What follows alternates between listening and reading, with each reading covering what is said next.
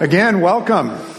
It's good to be with you. My name is Tim. I'm the lead pastor here at Mosaic, and it's, it's really great to be with you this morning. Uh, again, just want to say happy Thanksgiving. Uh, as Phil just mentioned, we're going to we're going to read Scripture and interact with Scripture and experience Scripture in a slightly different way this morning. Uh, I, along with my friends Leslie, Renee, and uh, Tyler, uh, are going to read through a chapter uh, in the book of Hebrews that we've been going through for a, a number of months. And so I want to invite you just to to take a deep breath, to get comfortable, and, and to listen as we read Scripture together and hear Scripture together. Life is most fully lived and experienced through Jesus. Listen to that again. Life is most fully lived and best experienced through Jesus. Just saying that requires something from us. It's called faith. Many of us here today are living examples of faith. We are seeking to love and to follow Jesus in this world today. The reality of life of faith in Jesus today can often be challenging. And because of this, God gave us a message of encouragement and inspiration. It's a message in the form of a list, a list of heroes of faith. And some call that list the Hall of Faith. It's kind of like the Hall of Fame, but the Hall of Faith. It's a list of people who stood out as different because of their faith in Jesus. And it's a message in the form of a list. They were the best of the best at trusting God. We want to read it today. We want to be encouraged by the lives of those who have gone before us and be inspired by them all over again or maybe for the first time. That list of Hall of Faith, of heroes of faith, is in Hebrews chapter 11. Listen as we read through that chapter together with a few extra comments along the way. Hebrews chapter 11. The fundamental fact of existence is that this trust in God, this faith, is the firm foundation under everything that makes life worth living. It's our handle on what we can't see. The act of faith is what distinguished our ancestors, set them above the crowd. And by this faith, we see the world called into existence by God's word, what we see created by what we don't see. By an act of faith, Abel brought a better sacrifice to God than Cain. It was what he believed, not what he brought, that made the difference. That's what God noticed and approved as righteous. After all these centuries, that belief continues to catch our notice. By an act of faith, Enoch skipped death completely. Scripture says they looked all over and couldn't find him because God had taken him. We know on the basis of reliable testimony that before he was taken, Enoch pleased God. It's impossible to please God apart from faith. Anyone who comes before God must believe both, must believe that God exists and that he cares enough to respond to those who seek him. By faith, Noah built a ship in the middle of dry land he was warned about something he couldn't see and acted on what he was told. The result? His family was saved. His act of faith drew a sharp line between the evil of the unbelieving world and the righteousness of the believing world. As a result, Noah became intimate with God. Just so we're clear, Noah became friends with the creator of the universe. Our faith tells us that God created everyone. God created those who have gone before us, our ancestors. We believe that God both exists and that He cares for us. He cares enough to respond to those who seek Him.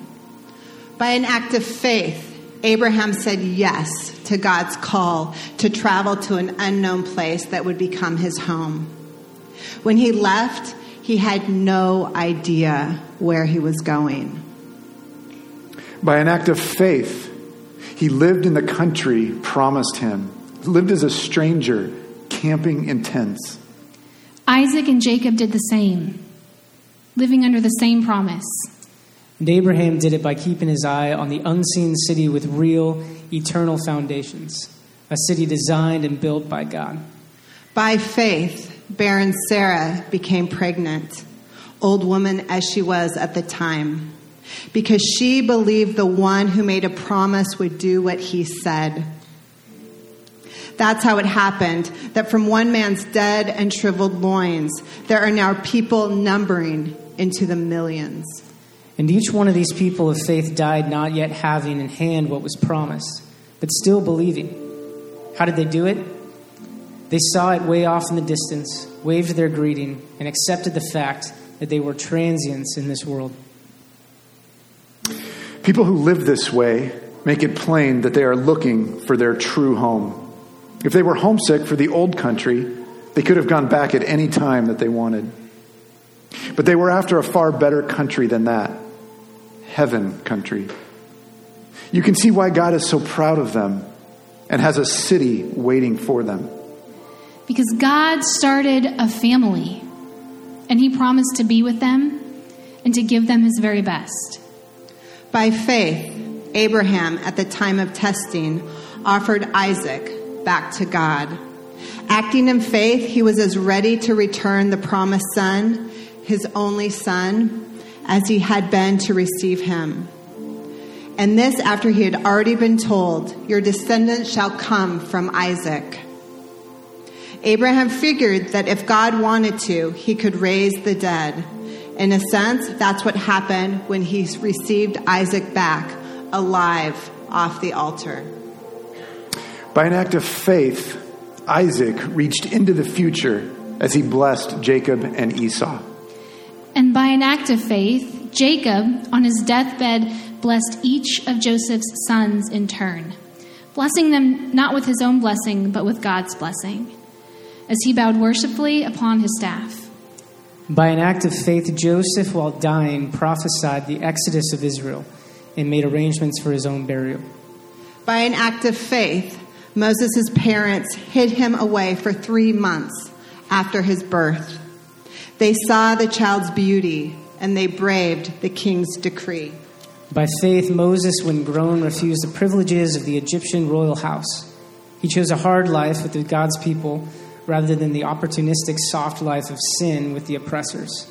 He valued suffering in the Messiah's camp for far greater than the Egyptian wealth because he was looking ahead, anticipating the payoff. By an act of faith, he turned his heel on Egypt, indifferent to the king's blind rage. He had his eye on the one no one can see and kept right on going. By an act of faith, he kept the Passover feast and sprinkled Passover blood on each house so that the destroyer of the firstborn wouldn't touch them. And by an act of faith, Israel walked through the Red Sea on dry ground. The Egyptians tried it and drowned. By faith, the Israelites marched around the walls of Jericho for seven days, and the walls fell flat. By an act of faith, Rahab, the Jericho harlot, welcomed the spies and escaped the destruction that came on those who refused to trust God. Stop. We've got to stop right here. A prostitute in God's story. It's shocking. God's story moves on by the faithfulness of a prostitute in spite of who she was. It is amazing who God involves in his story. It's amazing just how the promise of God survived through treacherous times, times of uncertainty. It is spoken through dreams, angels, burning bushes. We could go on and on, but we've run out of time. There are so many more Gideon, Barak, Samson, Jephthah, David, Samuel, the prophets. Through acts of faith, they toppled kingdoms, made justice work, took the promises for themselves. They were protected from lions, fires, sword thrusts, turned disadvantage to advantage, won battles, and routed alien armies. Women received their loved ones back from the dead. There were those who, under torture, refused to give in and go free. preferring something better. Resurrection. We want to invite you. We're going to read those verses again. Can we all proclaim this together this morning? This beautiful word of resurrection, this beautiful hope, this promise. Can we declare that as a community and celebrate that together this morning as we read through this again? Through acts of faith, they toppled kingdoms, made justice work, took the promises for themselves. They were protected from lions, fires, and sword thrusts, turned disadvantage to advantage, won battles, routed alien armies. Women received their loved ones back from the dead. And there were those who, under torture, refused to give in and go free, preferring something better. Let's say it together. Resurrection. Others braved abuse and whips, and yes, chains and dungeons. We have stories of those who were stoned, sawed in two, murdered in cold blood. There are stories of vagrants wandering the earth in animal skins, homeless, friendless, and powerless. Making their way as best they could on the cruel edges of the world. And the world didn't deserve them. But not one of these people, even though their lives of faith were exemplary, got their hands on what was promised. God had a better plan for us. That their faith and our faith would come together to make one completed whole. Their lives of faith not complete apart from ours. Hebrews 11, verse 1. Now, faith is the confidence in what we hope for and assurance about that which we do not see. This is what the ancients were commended for. For many of us in this room right now, this is our story. Not just our personal story, but the story of those that have gone before us that has led to us. We have this rich and beautiful and dramatic writing in chapter 11 of the book of Hebrews. It just tells faith after faith after faith after faith. And what's dramatic about it is not just the lives that these people experienced, that these ancients that have gone before us. What's dramatic about it is who God chooses to use and how he works through them. And that that very same thing happens today still, that God still works through those of us who choose to have faith, this confidence in what we cannot see, but we know is true and is real. And again, for many of us in this room, that's, that's Jesus, that our faith is in Jesus. And this tells the story up to Jesus and from Jesus to now. And so, for those of us who place our faith in Jesus, that we believe and we know who he is and what he's done, that he was born fully God yet fully human some 2,000 years ago, lived for 33 years, went to the cross willingly, obediently, self sacrificially, gave his life, was tortured and executed through the process of crucifixion on a cross, died, was buried in a tomb, and then conquered not just sin, but the power of death and rose again. And all of history pivots on that moment when he conquers death and rises again. And since that time, for nearly, for over 2,000 years, they've been inviting people to know, to know him, to believe in him, to be transformed by him, to walk with him, to love him.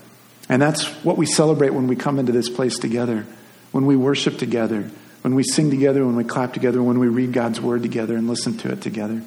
And it's the invitation for all of us who don't yet know Jesus is to trust in him and believe in him that he's done a work that we can't do, that we can't be good enough on our own, that we can't conquer sin in our own life or in anyone else's life on our own, that we can't bridge the gap between where we are and how perfect God is, and that Jesus has done all of that work for us, and we're invited to believe and to have faith in him. And so we're stories of that over and over and over again, that so many of us are living that life of faith, and we get to write ourselves in to what we just read.